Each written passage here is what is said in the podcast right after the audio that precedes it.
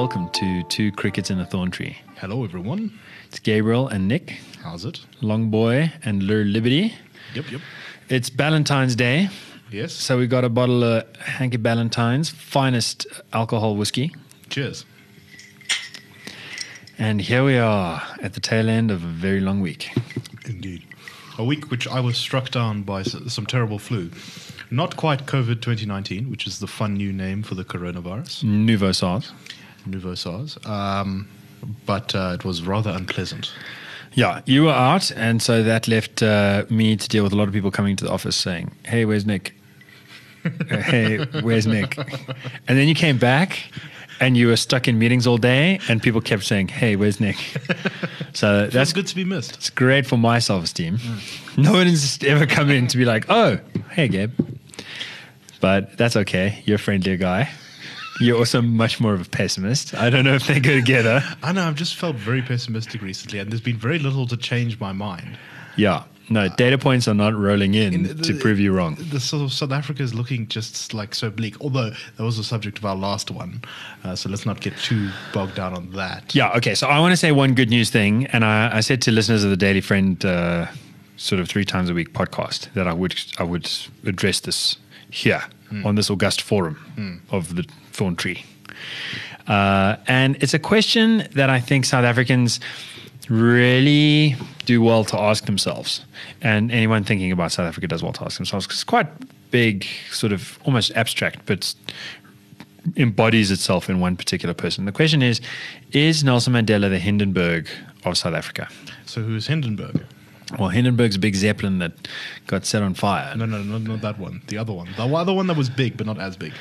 So that Hindenburg was named after. Uh, Paul von Hindenburg, he had many names von this, von that, von the other thing. who was a, a war hero in the First World War. Yeah. But So also had been in the German army since forever. he had been in the German army when they were crushing the French, I feel, back in the 1870s, and uh, was a retired general. World War One comes along, things are chugging along marvelously until people realize that the war's not going to be over by Christmas. And there's a lot of Russians coming. Russia has the largest infantry the world has ever seen. Uh, Russia is really good for a few things poetry, very depressing novels, vodka, and blood. Lots and lots of soldiers. Russia gave a lot of blood, and the Germans were getting worried that they'd be overwhelmed. So they called back Herr, Herr Meister. Paul von Hindenburg. Yeah, and he came with this old series about honor and tactics and overwhelming the enemy with manliness. And the Russians uh, helped him out at a place called Tannenberg by being very useless. You know, this is, and I mean, okay, so one, so so one early parallel, I suppose, uh, is that the largest statue in Germany was of Heidenberg, Hindenburg, Hindenburg. uh, Heisenberg, no, no, was of Hindenburg, and the idea was that if you wanted to support the German war effort, you could buy a nail to go into the statue that would be erected in one of the plazas of him and be a big marvelous thing. But instead of paying like the cost of a nail, you pay like in today's terms like a thousand rand, and all the extra money goes to uh, paying for the war effort. So it's kind of like war bonds, but sort of just war donations. You know, donate to the grand It's a hero. symbolic thing, yeah. Yeah. And it raised a lot of money and it made a big, beautiful statue. And then him and Ludendorff and Gröner and uh, the rest did really, really well at setting up a defensive line and then driving the Russians back on the eastern front of Germany. And then they pivoted to the west. Well, they did pretty well too. In Uh, fact, I think Hindenburg ends the war as one of the supreme commanders of the German army. Yeah, so he rises to the tip top, and he is a, he really is a grand hero, and he really was a man of moral courage. He was a man of physical courage. He was a man of honor. I think that it's quite hard to fault him. Uh, uh, he he he made personal sacrifices. He he was a champion of the German national cause. It's a little bit complicated because. World War One is so easy to look back on as a pointless war where there's no real victor. In fact, it's a war that doesn't end. I take Niall Ferguson's line seriously that you really should think, of World War One and World War Two as being the same war with an Something, interregnum, uh, yeah, an Victor armistice Davis Hanson agrees with that as well. Yeah. These are these are both American-based uh, historians that Nick and I kind of fan on a bit uh, critically. Um, anyway, so great guy. And the Germany that emerges from 1918, 1919 is much like South Africa coming out of 1994. Uh, what do I mean by that? I, I think one of the really underrated estimate uh, qualities of World War One was the sense of it being a race-based war. Today we think of race as just being black and white, but back in the day, if you said Anglo-Saxon, that's a race. They said, of course, it's a race. If you said Slav, that's a race. They said, of course, that's a race. Gael, Teuton. Um, the, when when nationalism was, in a sense, a kind of racism of, of a sort. Yeah. And then people really thought of themselves as sharing ancestry and that being the, the real unit of selection. And we've discussed a little bit before uh, Dominic Lieven, the Don of uh, history at Cambridge, his theory that World War One is really created by race nationalists, Slav race nationalists in particular, in Russia, in South Slavia, what we then come to call Yugoslavia. Yugo is just the word for South in the Slavonic languages. So it's like South Africa, anyway. And their idea, the, the Slavic idea, is that we need a you know one one nation to hold all the Slavs together, and then we'll really win. And that really matters because they see the retreat of the Ottoman Empire, so they've got a decolonizing flag to wave. They say the the Mongol yoke held Moscow, Kiev uh, under its pressure, and then we managed to lift the yoke. Huh? Its hooves, I suppose. Yeah, under its hooves, the Mongol hooves, and and we managed to undo that. But the Ottoman yoke continues to oppress the South Slavians, and we as Pan Slavians need to get our act together and take over those lands around the Hellespont. Also, it's going to be strategically good because it gives Russia access to the Mediterranean yeah. Sea, and that becomes their sort of policy focus diplomats, military experts, generals in Russia who are against that and are more pragmatist and say, look, we've got these people to the far east who might look different to us, so they don't qualify as Slavs as being part of the same race. They've got yellower skin, they've got a different look in the eye, but they're Russians. They speak Russian, and we need to develop infrastructure there. We need to sort of develop the economy there, develop trade there. They were just hounded out as basically white monopoly capitalists of the time. They were called German bourgeois decadent promulgators of self interest. Okay, so that was like a disaster, and it meant that the Russian war drum kept being banged to the point where on the on the where some like archduke is assassinated in South Slavia by a South Slav pan Slav nationalist, Gavrilo Princip, uh, the Germans are like, dudes, we don't trust the Russians not to turn this into some kind of race war. And, the, the Russian, and so we have to respond to this. Yeah, and the Russian general staff are worried about the sort of overall rise of, uh, of um, uh, German oh, sorry, of Russian power, which they think will even inevitably overwhelm Germany, and so that the Germans have to act sooner rather than later to stop yeah. this behemoth, this yeah. dangerous animal. Because once you once you're into race, like competition, then you also like, well, which race is breeding faster, which race is bigger, which race is developing faster. Oh, if you give them the chance, the one with the most numbers, they're going to just crush us all. So they gear up against it. Okay, so this is just background to say like that. This is the context from which Paul von Hindenburg arises. The war. Yeah. He, he doesn't win, but he's seen as a hero in exactly by the Germans. This sort of confusing race war, and although the Germans didn't set it up that way, this really becomes the German way of thinking about it afterwards. Um, so, the, what's the first big mistake that Hindenburg makes? It is Kaiser Wilhelm II was the supreme commander of Germany. Its emperor. Its emperor it's going into the emperor. And by 1970, and he was really, he was bellicose, hey? That oak just wanted to blick some people. The the slur, here's an interesting aside, the slur against Germans in the First World War that was popular, the Huns, mm. they used to call Germans Huns, actually came from a Kaiser Wilhelm speech when he was speaking to German troops about to be sent off to uh, uh, Namibia to kill Namibians, basically to commit them, do a little genocide. genocide. Yeah. Uh, he said you must be as the Huns were to Europe, or something like that. You must mm. be destroy everything in your wake and leave nothing behind. Mm-hmm. And a journalist who was supposed to be kept out of the event was standing on a rooftop nearby and heard the speech, which was sort of off script. Yeah. Uh, and so this is the kind of guy Kaiser Wilhelm was. Yeah, the ad lib. And of course, it really that really suits the Slav race nationalist idea because they were taken over by the Huns coming from the east and now the Huns are coming from the west. Eh, all enemies to the Slav. Okay, so Hindenburg, okay, so Kaiser Wilhelm II, this bellicose emperor, needs to step aside before a reasonable peace treaty can be agreed upon. This becomes. And, and the whole of. Germany is collapsing as well at this time. Internal strife is crazy. Someone needs to give him the message from the military to say, you know, we don't want to.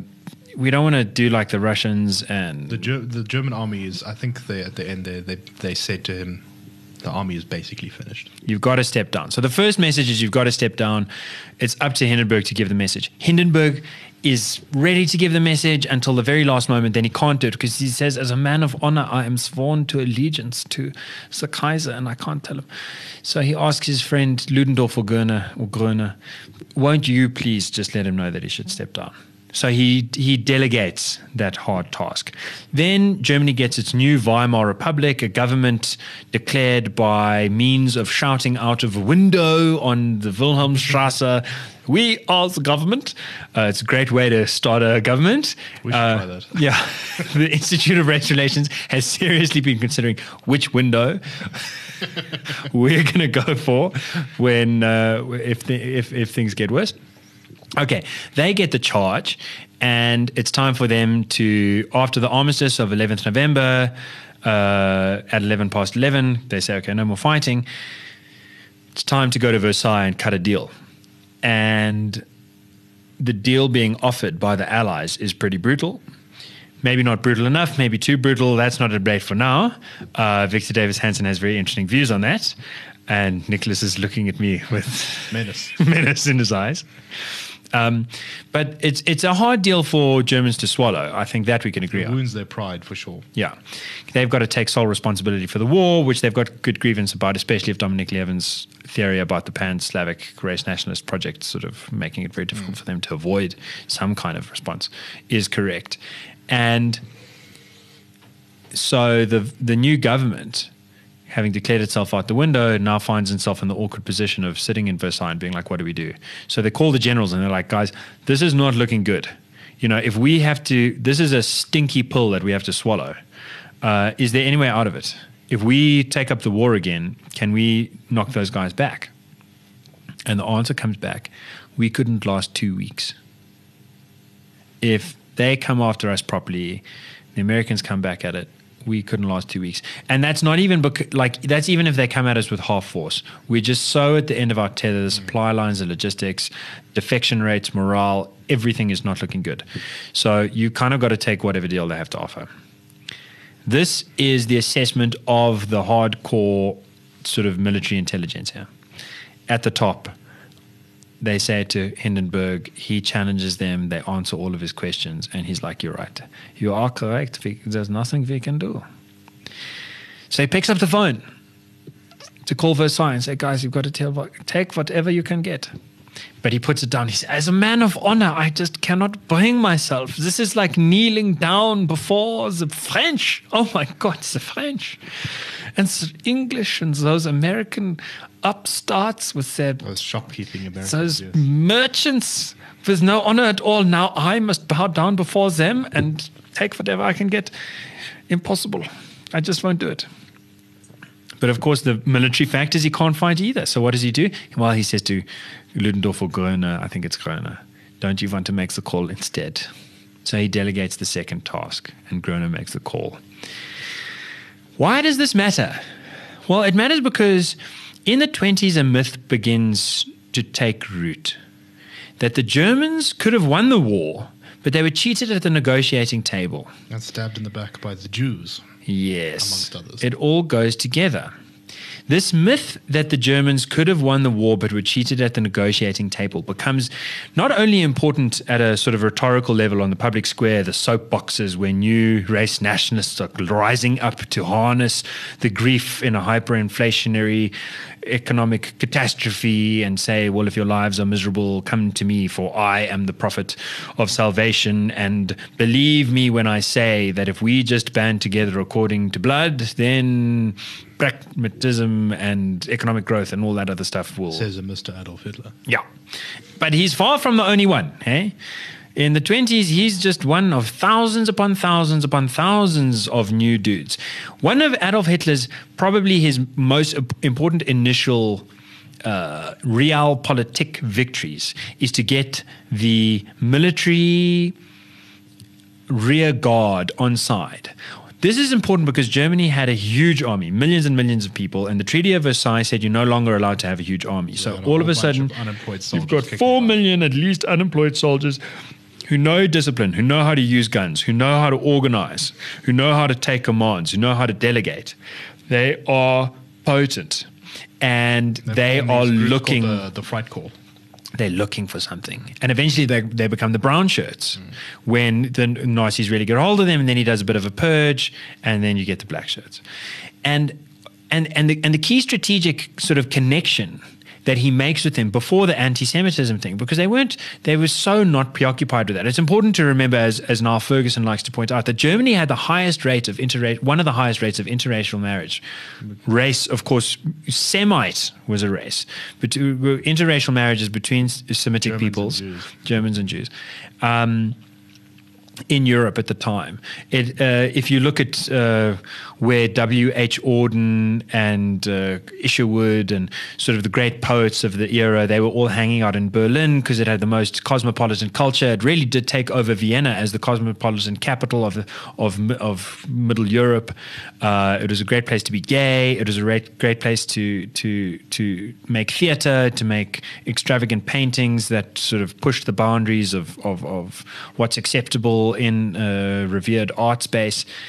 And if you look at the propaganda that comes out in the 30s against the Jews, so much of it was the cosmopolitan Jew, some guy wearing a suit, smoking a cigarette with a beautiful woman on his arm, she's bejeweled, and he is rich and famous because he is a real harnesser of cultural mores. He's a movie maker. He's a theater writer. He is a painter. He's a poet. He's a philosopher.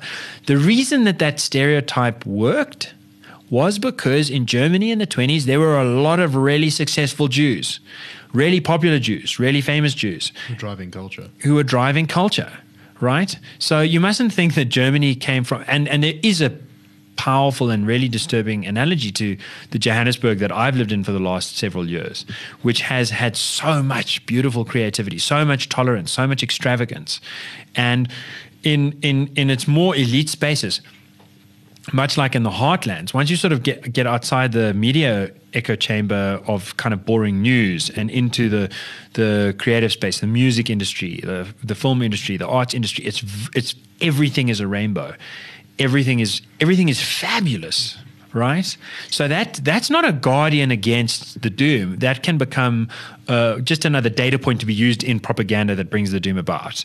And the and the key linchpin for the Nazis to beat out the other soapbox rubbishes was to say, and you know what matters the most? The Treaty of Versailles. That was the first plank, and that was the thing that Hitler hit hardest. We were robbed at the negotiating table. We could have won the war. I was a soldier. I knew that we were brow- prouder and braver and truer and more resilient than the enemy, and we could have beaten them, but we were cheated at the negotiating table by a bunch of social liberal Democrats And communists. and communists and Jews and these soft-hearted, weak-minded, namby-pamby. If he had the word "soy boy" in his vocabulary, he would have said it. That's what the enemy was, and they cheated us at the negotiating table. So what we need to do is reharness the same energy, get rid of the corrupt elements at the head of the snake that redirected it the wrong way, get the same musculature going, but this time use the battering ram to bash away our neighbors and establish ourselves as a potent force. And that, of course, was music to the ears of all of these disgruntled soldiers who had nothing to do excepting sit on their hands they had someone to beat up.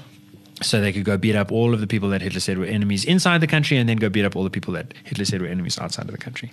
So I'm trying to say And at the end of the day, of course, the result is Germany destroyed, everything bombed, half the country occupied by communists. Yeah.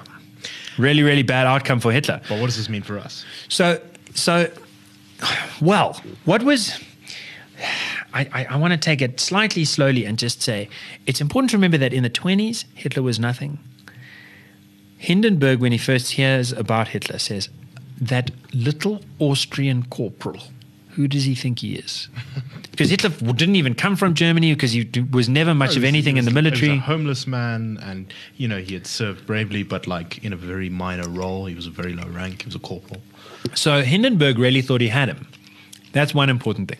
In a really big way, he did nearly have him because Hindenburg was in a time when Germans couldn't agree on anything. Dude, they could not agree on anything in the 20s and 30s. Hi- Everything was going wrong. Right? So there were socialists, there were communists. Within the communists, there were Trotskyists, internationalist communists. There were sort of more do it at home first, Rosa Luxemburg style communists. The- in on the other side of things, there were sort of capitalists that were very into the free market. There were oligopolists who were very into protected markets, tariffs against Russia. Previously, they'd been quite pro free trade. That stopped. There were Uh, National Socialist fascist types. God, there was everything. And and and if you look at its parliament, its parliament was the the the, the Reichstag was formed and dissolved, formed and dissolved, formed and dissolved. It was complete. It was a catastrophe. There were many many elections because no one could get a majority, no one could get a working coalition. The guys trying to hold the center were ridiculed for being inept, useless, unable to implement anything kind of guys. Their ideas are maybe bad, maybe good, but they can't even do it. The one thing everyone agreed on in this time was that Hindenburg was a hero. And that is the great analogy between Hindenburg and Nelson Mandela. South Africa is really sitting in a situation where on a lot of in a lot of ways, the people who's, who have big platforms really can't agree. Should we nationalize all the land? Should we privatize all the land? Nationalize some of the land. Should we nationalize some of the land? Should we do like a blended finance scheme? Should, we, do? adopt uh, BE or reject BE? Should we, you know? There's just it's just endless like points of disagreement. The ANC is the most popular party, but it's like half of South Africans aren't voting, so it's only a quarter of South Africans that are really voting for the ANC. can't agree on what to do. Within the ANC, there are at least two factions that are at each other's necks. Uh, you know, it's it's a mess. We we we don't we, we're not a coherent society at the level of public discourse.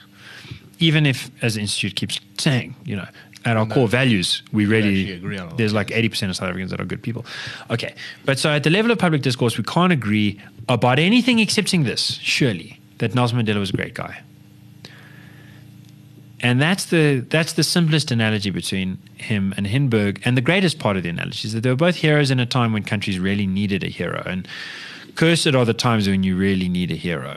The problem is that Hindenburg's heroism depended on a simple thought that he could have won the war, but that he was cheated at the negotiating table.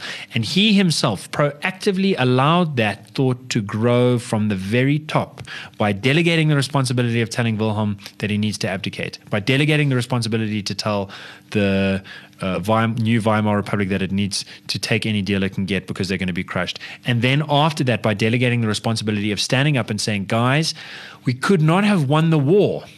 This is the this is a, a, What a- we had to do. we had to do this. We have to make this negotiation work. We have to figure out how to make this work. We can't try and wish that it could be undone. And how does his story end? God, it ends really badly. Nelson, uh, uh, Adolf Hitler starts rising to power. He thinks he can command him. He thinks he can control him. He thinks he can manipulate him. He thinks They go into it- coalition together, they? then he thinks I need to use this guy to shore up his report in order to batter off the ultra left communists. But and then once I've done that, then I can turn against him. That doesn't work. He goes senile. His son kind of steps into his place, endorses Hitler. Posthumously, there's this crazy thing where Wilhelm's last letter is to Hitler saying, if you're reading this letter, it's because I'm dead now and you need to bugger off, you vicious little thing. And if you have any sense of honor and if you've meant any of the stuff that you said all your life about how you respect me, then you're going to take my word at this. That letter is crushed and hidden. And instead, Hindenburg's son stands up and says, well, you know, Hitler's a jolly good chap and he's going to get the shit together. And this is just like unnervingly similar to what went on with Mandela and the growing uh, race nationalists and communists in South Africa, especially Malema. Mandela never slammed Malema. He surely would have thought of him as a little corporal, some guy who, during the great He's a, he's a young lion. He'll mellow with time. the People's War, or he was a nothing. He's like a nine-year-old passing around messages. From Limpopo, no one cares. Um, yeah, I'm saying during the struggle, Yeah. Malema was a kid. He wants to claim struggle retention Oh, yeah, credentials, but whereas Nelson Mandela was the head of the army, right, the resistance army. But the, the, the really crucial thing is that the the the idea that begins to nestle in South Africans' hearts and minds around the time that Jacob Zuma comes to take over in 2007, 2008, I experienced this when I go to University of Cape Town in 2008, is that we were cheated at the negotiating table. Mandela was a good guy. He bargained for what he, th- thought he could bargain for, but we had an amazing struggle army, and they could have wiped out the Nats, and we could have had everything. And instead of only got some of the things, and so that's the right that we need to wrong. And he allowed that message to fester during his reign. He spoke up the National Democratic Revolution. He spoke up the thought that uh, were it not for the third force, uh, there wouldn't have been any violence. Whereas, like the empirical, you know, the Goldstone Commission, anti, Dr. Anthea Jeffery's uh, it was a war. thorough analysis. A people's war, if you will. it was a people's war and and and it really was between primarily between the ANC and the Inkatha Freedom Party. Uh, and there's no ways that the ANC could have taken out the Nats. Not because they weren't braver not because they didn't have justice on their side but because wars aren't decided by who's got the right idea. They're decided by who's got the guns and who's got the money. And, the better strategy and the more coherence and all that. and the Nats had the better strategy, and they had the guns, and they had the and they had the tanks, and they had the Casspirs, and they had all of that stuff. And the ANC's army was like you know has widely been uh, rated by real experts as the very least. Uh, Dangerous one in the whole of Africa. Yeah. Of all the liberation armies. so so I think that this is all to say that part of the reason we love Nelson Mandela and that we all agree he's a great guy is because he was a humanist who saw through race and who saw through the superficial bullshit to true humanity and forged forgiveness and stood up for liberalism, stood up for freedom, stood up for a rules bound system. And that's great. But part of the reason that people love Mandela, and I felt this at high school, a high school we both went to, Yeah. dudes there, there were there were black race nationalists there who were both black and white, hey? Wokies before the before the Before term the term was who was were hugely into the fact that Nelson Mandela was a struggle hero. He was an army guy, and he could have destroyed the whites. yes. Were it not for the fact that he went soft too soon, No, I think they it- love that militarism, that schoolboy militarism. That's a huge reason that he's loved. That's I why think- he's loved I by think, Malema. uh, That's why he's loved by Someone, um, someone in uh, in Winnie Madikizela followers. either either someone in late primary school or early high school said to me, the thing that's great about Mandela is that he could have taken revenge but didn't. Yeah.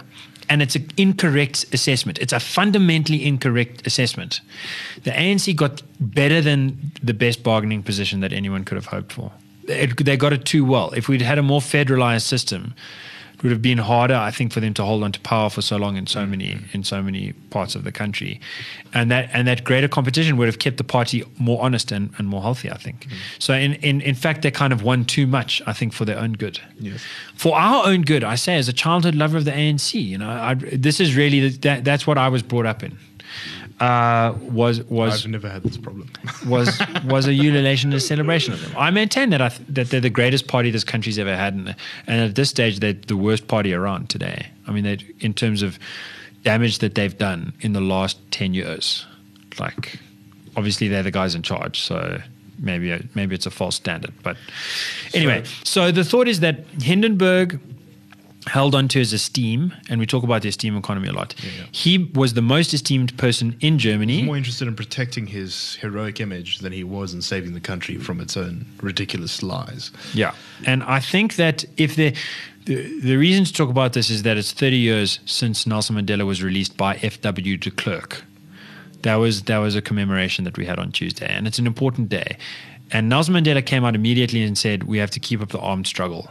There was a problem in that speech. I think he could have avoided saying that. That's where that's Anthea Jeffery's turning moment. In her book, The People's War, which is, in my opinion, the best book to have come out in the country last year, she says he really didn't have to say that. That's her. That's her estimation. I think historians can disagree about that reasonably, um, but certainly what came after, particularly what came after his presidency in '99, the fact that he didn't speak out and say, guys.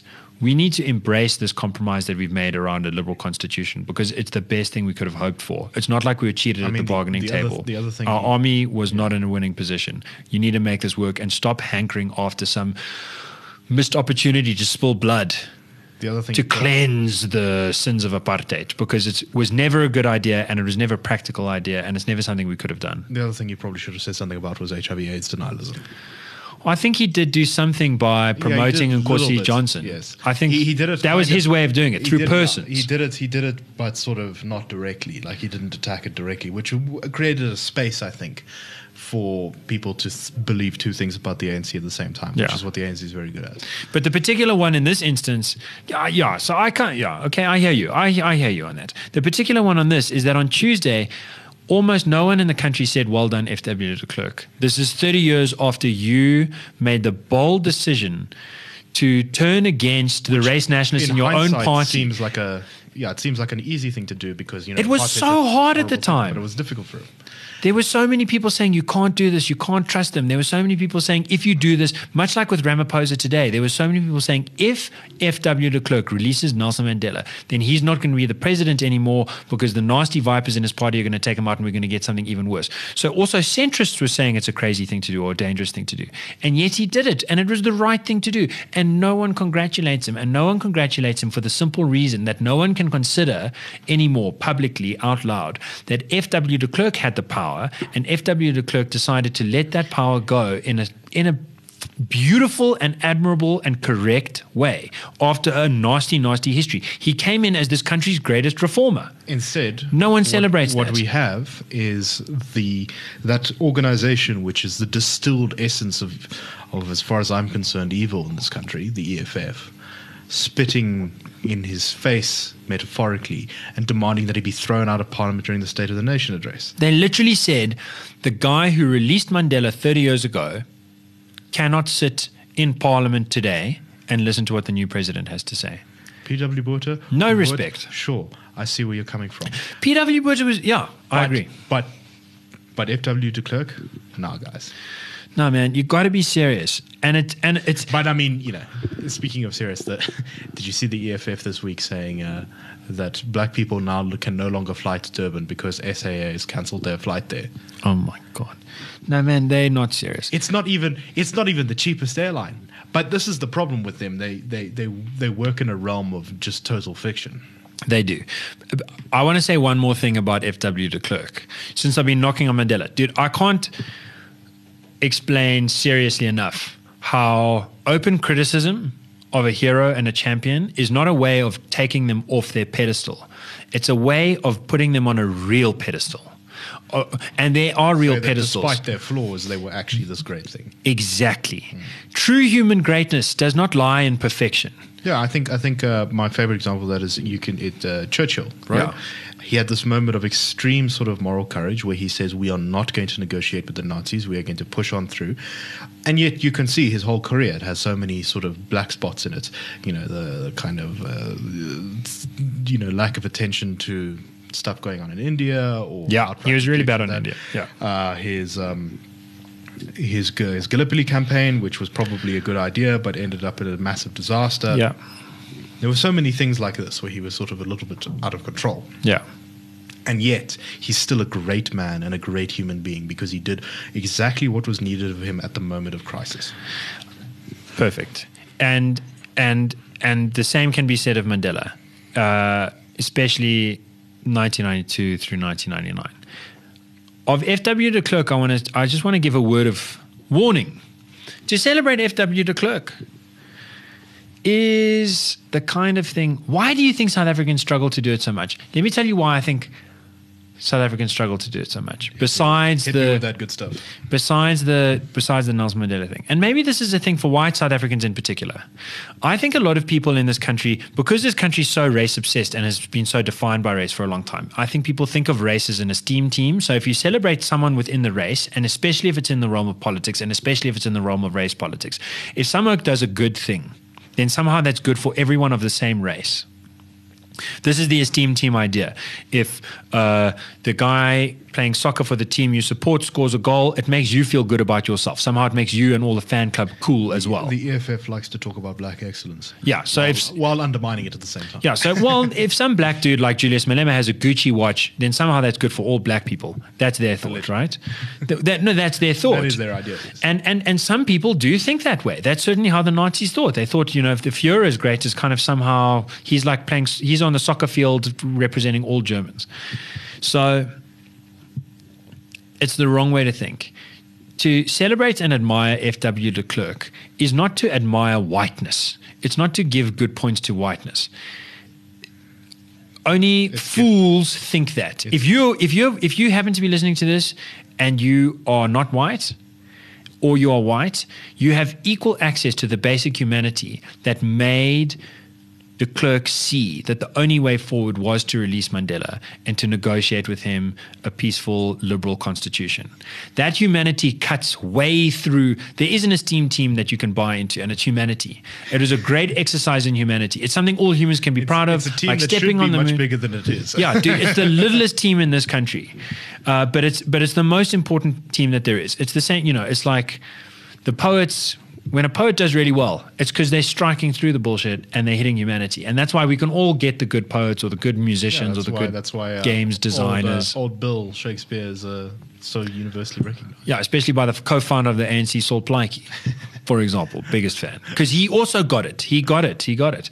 Anyway, so the point is, in celebrating FW de Klerk this week on a personal level, and I did. I went to quiz on Tuesday night, and I said to everyone, "Cheers to FW de Klerk," and the sort of that faction of the quiz that uh, teachers that are professors at some of our local universities gave me the biggest stink eye that I've gotten in years. Well, that's what university does to you. Avoid university if you can, kids. It has nothing to do with some white team. God, I've, if, if I, there is such a thing as a white team, and it's the enemy. yes. There's such a thing as a black team. That's the enemy. The real good teams, Those people are what we like to call racists. yes, it's like really straightforward.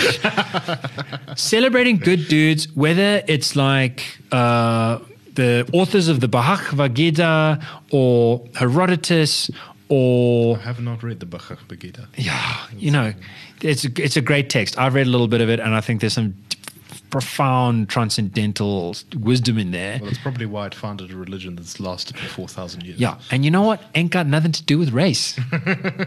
also, those Russian writers who did very good things, Dostoevsky, Tolstoy, you can read them from anywhere. You don't have to be a Slav to like Russian literature. Anyone who thinks you have to be a Slav to like Russian literature is like just automatically disqualifying themselves from being taken seriously. But somehow to think that you can only be a fan of F.W. de Klerk if you look a certain way, that's like a serious idea. And I'm, I'm just debunking that idea. I Say that's bullshit. It's a nice week to remember F.W. de Klerk. He did a bloody good thing 30 years ago. Nelson Mandela responded to it beautifully. He made a mistake in his later years, I think, of allowing people to celebrate him for what he didn't deserve to be celebrated for, and that's some kind of military heroism. Uh, instead, he should have said, "Guys, don't ha- don't love me for what I ain't. Love me for what I am." And what I am is the greatest pragmatist in this country's history as president, maybe since Smuts, maybe ever, and and and and and the most serious promulgator of, of profound human values. I am not the war hero that you make me out to be, and stop celebrating me on that purpose. If it means I get less likes, so be it. Let me get less likes. If Hindenburg had done that in 1920s Germany, we wouldn't be talking about him today because there would have been no there would have been no Hitler. Well, Germany would have had a better shot, yes, for sure, of not being the dystopian hellhole that it found itself Yeah. uh, turning into in the 30s. and and and it and went the way that it did and it hasn't gone that way yet and it can't go that way we're just not organized enough but as we s- But it can still be plenty bad. the trains can't be on time here but it can still be plenty bad and so since everything is going slow i'm just putting my head above the parapet to say if mandela had had the chance and had had the space for an honest conversation about it, I think he would say, you know, it is a mistake for the youth to think that we were cheated at the negotiating table. Hmm. They're underestimating how, how well I negotiated hmm. because I negotiated damn well. In fact, I negotiated the deal of the century, given how weak our military forces were. Of the century, believe me. So here we are speaking as Mandela in Trump's voice. Uh, what, what, what else? This will. I'm trying to mix the two accents in my No, no, head, it's- and it's Let's- it's that- like that, that. That's a crime against God. a really Let's not try that one. It's a really short circuit in my brain. Um, so what else? What else should we talk about? What have, what have we had? We've had the, the American Democrats uh, having their primary in New Hampshire, and we've had the State of the Nation in South Africa. Dude, tell me that thing. You, Nate Silver is the greatest pollster in the history of the world. Oh, well, I don't know about that, but he's definitely a, a, a clever lad. And what's his take on Florida? Uh, his take was um, that emoji where the person, little person, is shrugging.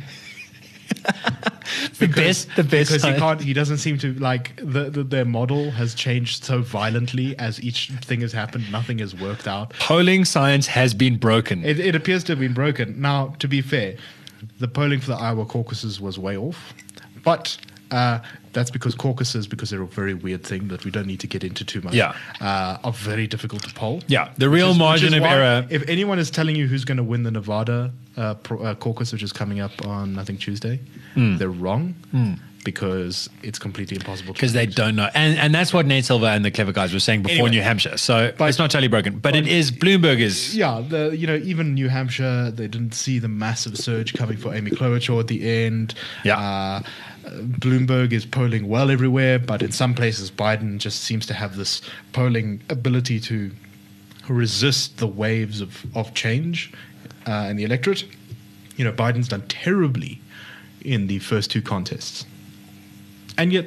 You know, a lot of his national polling hasn't changed that much. Yeah. Some of it's a bit down, some of it's about the same place it was, and in a lot of states he seems to still be in the same place. okay. But since we've been talking about Hitler, can I say my theory about why that is? Yeah, So George Orwell, I haven't heard this, so um, uh, you know, it could be bad. if this is me doing the Mandela Trump voice thing, stop me before I get there. Okay, so Orwell had this theory about Orwell wrote a review of Mein Kampf in 1940 that is the single best page of journalism in the 20th century, according to one Gabriel Crouse. Shoot me if you think I'm wrong, but not with a real gun. Um, and one of the things he says about Mein Kampf in 1940s, he says, okay, in 1938, Mein Kampf was still the fashionable book.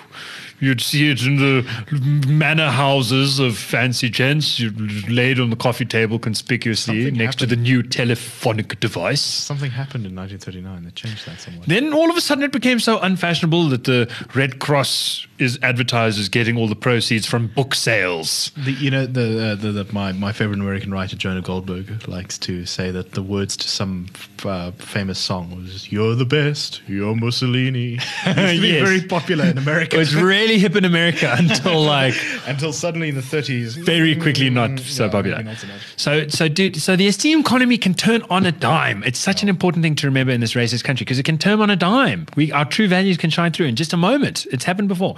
Things change quickly. Zuma went from the hero of the people to the agent of state capture in Yeah. about two years. Yeah. Yeah. And not the first two, by the way, the last two, Yeah. just so that you know if you haven't been following closely. Okay. So, so Orwell says, now that we all hate Hitler, thank God, I'd like to get to a very important point. Why does anyone love him? Because when all of a sudden everyone wants to hate him, then that's the nice time for the contrarian to all say, get very confused as let's- to why why do people love him. Yes, let's not forget why they love him. And he identifies a few points. One of them is that pain. One of them is that, like, he says, capitalism is offering pain in five minutes. I'm, I'm Sorry, pleasure. I'm, I'm interested to see how you're going to connect this to Biden. I'll get there. Uh, he's saying uh, capitalism offers pleasure in five minutes, socialism offers pleasure in five years, but fascism offers pain. And people are attracted to pain. People want their meaning to have suffering and their suffering to have meaning. The Ballantine's might have just gone to my head, I say, as Nicholas is taking a picture of his own Ballantine's. so, so one, one, one attraction of Hitler and the fas- one attraction of fascism more generally is it, is it, is it gives meaning to suffering, and that that's something that people want, especially when they're full of suffering, and they, and they don't really trust pleasure anymore. They find pleasure in pain. They find masochism and sadism. They find sadomasochism. And that's the, the great insight of understanding the appeal of fascism as a whole. But he says if you understand the appeal of Hitler, who can't really write very well, it's very verbose, it's sort of poor sentence structure a lot of the time, quite hard to read. I know because I've tried to read Mein Kampf a few times myself. The great attraction of Hitler, Orwell says, is you can see you can see it all in his face in the picture that used to be on the back of the book before the Red Cross donations were on the back of the book. When it used to be fashionable, it used to have his face. Ooh, ooh. It's grisly, dude. It's grisly. And what was his face? He said, Orwell said, his face, his is the face of a man that aims and strives to succeed, but you know, for all the world, he will fail. He is a man doomed to failure, but who nevertheless tries. He's a striver. Wait, wait, wait. Are you trying to claim that people like Biden because he looks like he's destined to fail? I think that they like him in the same kind of way. They part of the esteem economy's uh, basic function is that a lot of people just want to like a winner. They like winning itself, and so whatever looks like winning, they'll like that. So you think that his attraction is that he is the noble loser?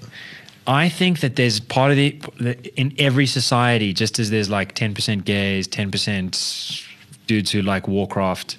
Uh, there's like Represent. there's 10% dudes, dudes re- being a bi-gender term, just by the way, uh, who really like the look of someone who's going to try, whether they win or lose, because they're in it for something Well, that deeper. used to be what defined the Lions That's Biden. fan. That's Hitler. That's the Lions rugby fan. That was Tottenham Hotspurs fans until they did really well. That was uh, Springbok fans sort of after Jake White, but before Rassie Erasmus. Do Bafana Bafana can, fans count because they don't really ever win? If like you are a Bafana Bafana fan, you know exactly what I'm talking about. Bafana Bafana won the African Cup of Nations in 1998 or, or thereabouts and hasn't won a soccer match since that I've noticed. And yet they're dudes who wear Bafana Bafana jerseys, including myself sometimes, and watch their matches, including myself sometimes. And they're in it for the, they're in it, they're not in it to win it. They're just in it. And that's Biden fans. Dude, most Biden fans really winning is cool. Losing proves that the system is rigged, which is the basis of the reason that we're doing this in the first I don't know. place. That sounds a lot So like uh, Sanders fans from the first time around. You think they're different this time? Yeah, I think that they're the people who are looking at looking at this thing and they're like, uh, I don't know about these other people. They all look a bit too clever, or a bit too fancy, or a bit too radical. I think we're just going to go with this guy because he's like, you know, we know him. He's been around. He's, Yeah. he's, he's our dude. And I think that's particularly why black Americans have, have, have seemed to be the, the biggest support block for him because they look at him and they say, Really? Are they not still with Biden? Uh, no, no, I'm talking with Biden. Oh, you were saying Yeah, Sanders. yeah, yeah. No, I'm saying in the first time was Sanders, and this is I'm describing. And now Biden. Yeah, yeah, Bi- Biden. yeah, no, so Biden's fans. He's- yeah, he's- yeah. he- sorry, then I agree with you. He's what you, you what you know. He's what you know. Biden's fans are exactly He's- what you know. It's it's what Americans like called mom's apple pie. meal, yeah. Yes, for me, boiled chicken. And Sanders' time is the sort But I'm saying Sanders are the guys who are the Oh, yeah. are the losers. They and not losers, not losers in a, in a in a derogatory way. Like I've got a lot of respect for people who don't care about winning or losing. dude. I come from a political family that's been in opposition politics since forever for Yeah. like six decades. For gener, yeah, literally for generations. We, we used to we used to losing, so I know the feeling very well. that noble loser thing. So I'm not surprised that when that that that that some candidates are quite resistant to uh, this early bump in favor of Buttigieg and Klobuchar's comeback and Bloomberg's massive money kind of swing in because they don't really mind one way or another.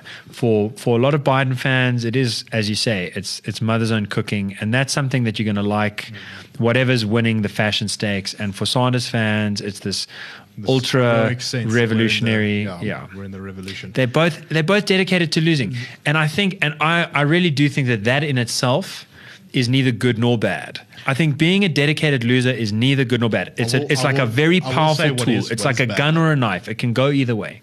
So the Bernie fans on Twitter are the worst of the Twitter fans. Now all the Twitter fans are bad. Yeah. But the Bernie ones are the worst. I think a whole bunch of the Bernie ones, like the so so the the culinary union is very powerful in uh, Nevada Democratic politics, right? And the fact that they didn't endorse Bernie Sanders or that they were suspected of being about to endorse one of the other candidates, got I think all of the union the union brass would were had their personal details leaked and were sent thousands of death threats by these these uh, chaps. And Bernie Sanders, it's gotten so That's bad not nice, that he had to say That's serious. He had to say no, stop. Stop being mean. Don't be a, a thug. That kind of stop being a thug. This is what our revolution is about. That's very Brooklyn. You've, your Brooklyn is sort of going to Queens. Yeah, I, I, I haven't spent as long in New York as you have.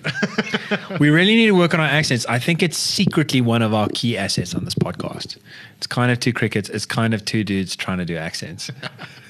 If we, That's the only reason anyone listens. By the way, thank you to everyone for listening because this is, I, I think, last week was our most downloaded episode ever. yeah, So thank you very no, much. it's it's really growing nicely. It's been growing consistently over the last year.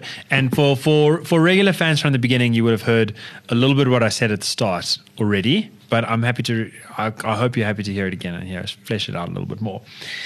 We're pulling up to ten minutes before the end.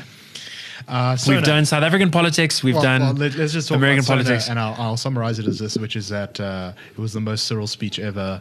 Uh, it can't stand against its own contradictions, and uh, I'm so glad that I wasn't forced to watch it. I just could watch the updates and text on the side while I played video games.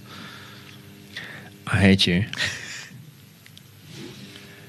Ah, the power just flickered, and yet our recording remains alive. Oh my god, we have lost an episode of Two Crickets Before, because before of that exact because of that, but the generator kicked in just in time.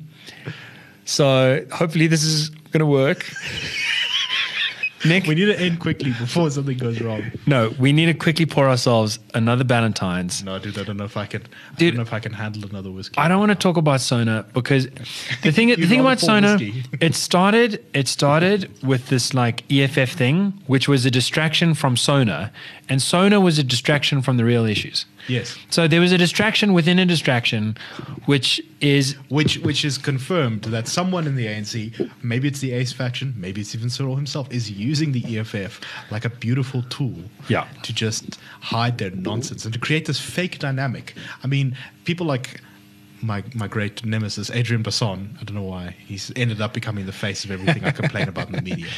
But well it's he's a really important powerful guy. It's also probably because I visit News, News 24 more than other news websites. Yeah. That's not an endorsement.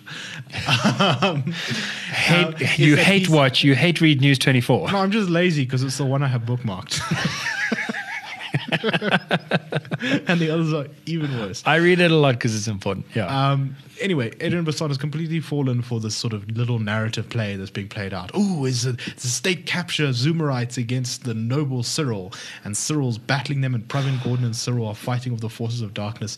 Meanwhile, both factions are doing their level best to put us absolutely in the lurch. Yeah. I mean, Cyril, you know, Cyril on one hand stands up and says, "Ah, well, we're endorsing Tito Mboweni's economic plan. What a great idea! I'm so happy he did that." yeah, no, it really is good that he did that. And then at the same time, he says, Oh, and uh, by the way, um, we're expropriating the land and I'm looking forward to amending the constitution. Then he says, we have great problems in this country and I'm very concerned about them. And it's like, uh, yes, that's brilliant. Yes. Thank you for saying that. Yes, you And then started so seriously. At the same time, he's like, uh, but also our education system is great and congratulations to everyone who passed matric, even though we've got huge numbers of kids who can't even. Dude, he cites the bullshit like 86% matric pass rate, which is only true if you don't count all of the dudes who dropped out in grade 11, which is like And you 30% don't of the count dudes. fact, the number of people who got below 50% for their subjects and yet still pass. Uh, he also has all this nice rhetoric about uniting people and uh, bringing unity in the country and building a South Africa for both black and white. And and then he goes on to talk about how NA, uh, NHI and how we're so looking forward to it, something that will destroy the middle class in this country, both Yeah. black and white. So I Yeah. suppose he's doing something for both black and white. Unify us through. Unify us through suffering. through oh my god okay nick cheers to unification through suffering Sorry, That's- I'm pessimistic. This is, this is that was that was our Sona special. I had to read the whole goddamn thing and speak about it with various other sort of TV platforms. I read it. So I I'm just- not. I'm not. No, I have know to you read did. it as closely as you. No, no, no. You you read it the next day, like I read it the next day. Watching it at night, I couldn't b- b- bring myself to do. That's it. We've got another. We've got another. We've managed to do that in four minutes. I don't want to talk about Sona anymore. Yeah, I know it's rubbish. Okay, we so- about the whole day. So six minute special. Uh, I guess the conclusion for, for, for the soda thing is this. No. Which is that no, No, I don't wanna hear this. No more soda. You'll like this. You'll like this. Give me, give me a chance. Give me a chance. Ow. No, we're not allowed to give financial advice, but I'm buying gold. Dude, you really need to buy gold. this is, this is, uh, okay, cheers to buying gold. Cheers to buying gold.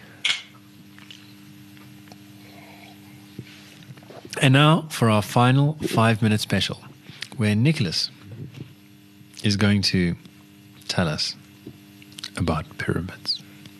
So this, I think, is something we're going to have to explore in another podcast. But this is a great idea. The pyramids at the time, probably, unless you were, of course, a religious believing Egyptian, probably seemed like a really, really thick idea. You were going to get the entire workforce in their off season to instead of doing whatever they could do, you know, maybe make stuff, maybe invent things, maybe just relax. Hmm. You were going to force them to drag very heavy blo- blocks of stone up a very big dirt ramp and pile them on top of each other hmm. so that you could put all of your valuables inside, And then put a dead dude inside, put a dead dude with the valuables, then limestone it, then limestone the whole thing. and just leave it. What if if you propose this in a modern economy? People, even Bernie Sanders, would be like, "This is wasteful expenditure. I don't know why This we're is doing this. this is big This is government for gone wild. right? This is I don't. This is not even for the one percent. They're taking all the money. They're putting it inside a triangle of rocks. You can't. Then they close the I door. don't, I don't care how many jobs it's creating. It's not worth it. Um, but in South Africa, But the thing is, You know what the- at least you would see it. it, it- and here's the thing: two thousand years after the pyramids built, three thousand years after the pyramids built, Yeah. the Romans and the Greeks are visiting them as a tourist attraction. Isn't that amazing? The whole Egyptian tourist industry is based off of these massive piles of stone in the. That's the. Egyptian tourist industry two and a half thousand years ago from us. Yes, from us. It's still going today. It's the world's greatest tourist. It's the best investment. It, it was it was an amazing idea. So here's the thing: Five thousand. If you're thinking in a ten thousand year horizon, if Ramaphosa really is a long term strategist, If he really wants guys, to we need to get serious about the long term strategy. if he wants to use government to create jobs, why not pile a really large number of bricks on top of each other? Go long term, guys. Go really long term, If you make a really cool building, Yeah. even one that's useless, people will come and view it. dude. If you make that pile big enough, in seven thousand years' time, People will the long term strategy will pay off. just make it out of something really durable. Put some impressive structure to it. Maybe add a little bit of mystery so that people will claim that it was built by aliens or something stupid. in, exactly. In, in, in five thousand years. Put gold inside.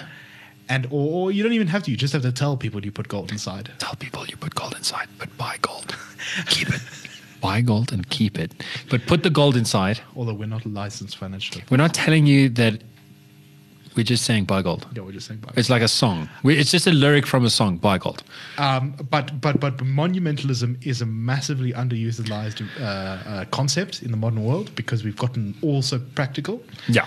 Um, and actually, it can be a damn good idea in very specific circumstances, like when you have an enormous amount of unemployment. And also, it probably wouldn't cost as much as how much money the government throws away on a lot of other things. Yeah. So if, if the government like privatize, Yeah, we privatize SA and Eskom, and we can use the savings Yeah. to build a pyramid. yeah, dude, we could. I reckon we could build like a pyramid and a half. dude, it's gonna be so lit, fam. Woke. And I think I think It will could- outlive the words lit, fam, and woke. It, will it probably outlive the English language. It, it, it, it actually will. And I think on that high note, Okay, we yeah. probably have to call this to an end Guys- before we come up with another bad idea. guys if you have if you have had a week as long as ours uh battling oh, have a really good weekend we will be back with you uh, next friday and uh, keep free, keep loving freedom, keep thinking.